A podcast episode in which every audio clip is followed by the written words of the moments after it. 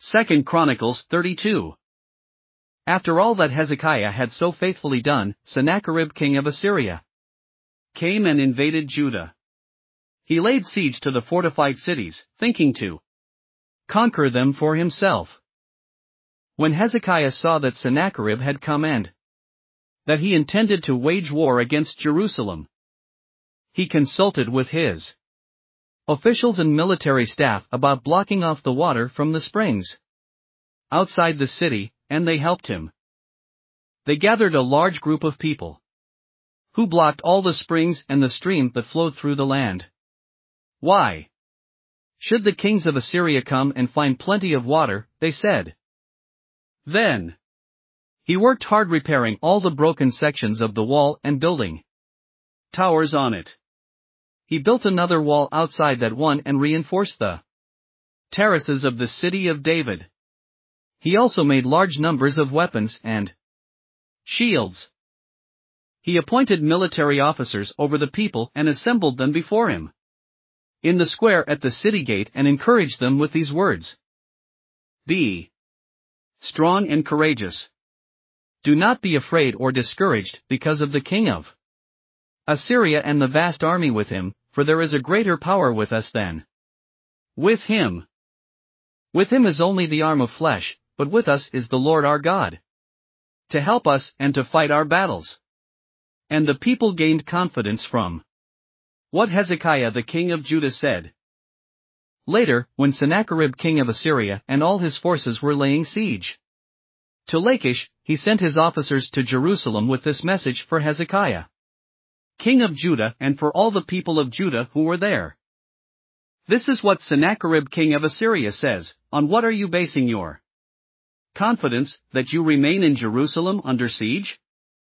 When Hezekiah says, The Lord our God will save us from the hand of the king of Assyria, he is misleading you, to let you die of hunger and thirst.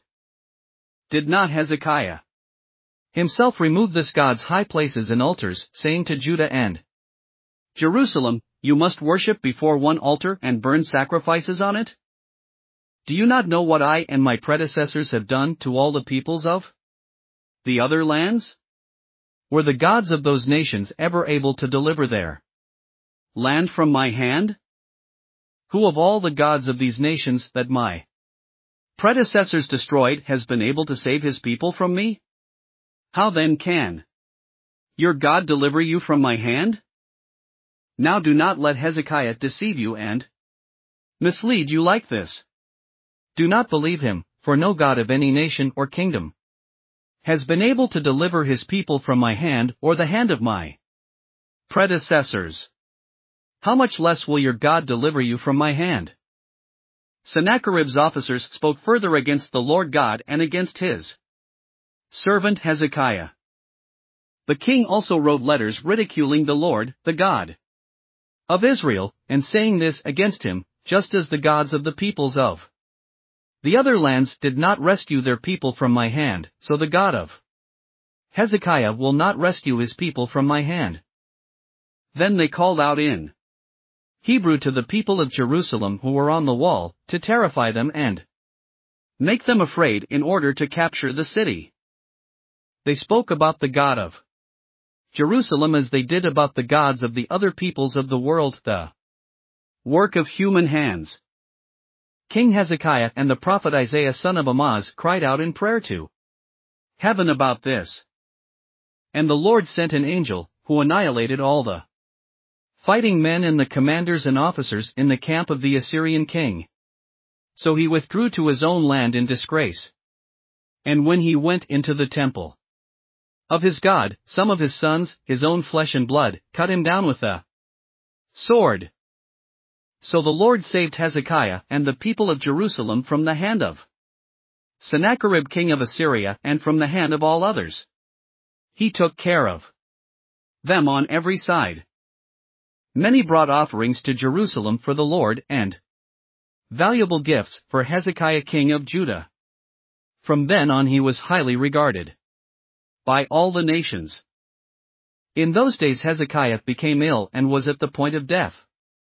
He prayed to the Lord, who answered him and gave him a miraculous sign. But Hezekiah's heart was proud and he did not respond to the kindness shown him.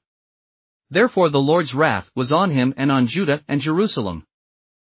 Then Hezekiah repented of the pride of his heart, as did the people of Jerusalem. Therefore the Lord's wrath did not come on them during the days of Hezekiah. Hezekiah had very great wealth and honor, and he made treasuries for his silver and gold and for his precious stones, spices, shields and all kinds of valuables. He also made buildings to store the harvest of grain, new wine, and olive oil, and he made stalls for various kinds of cattle, and pens for the flocks. He built villages and acquired great numbers of flocks and herds, for God had given him very great riches.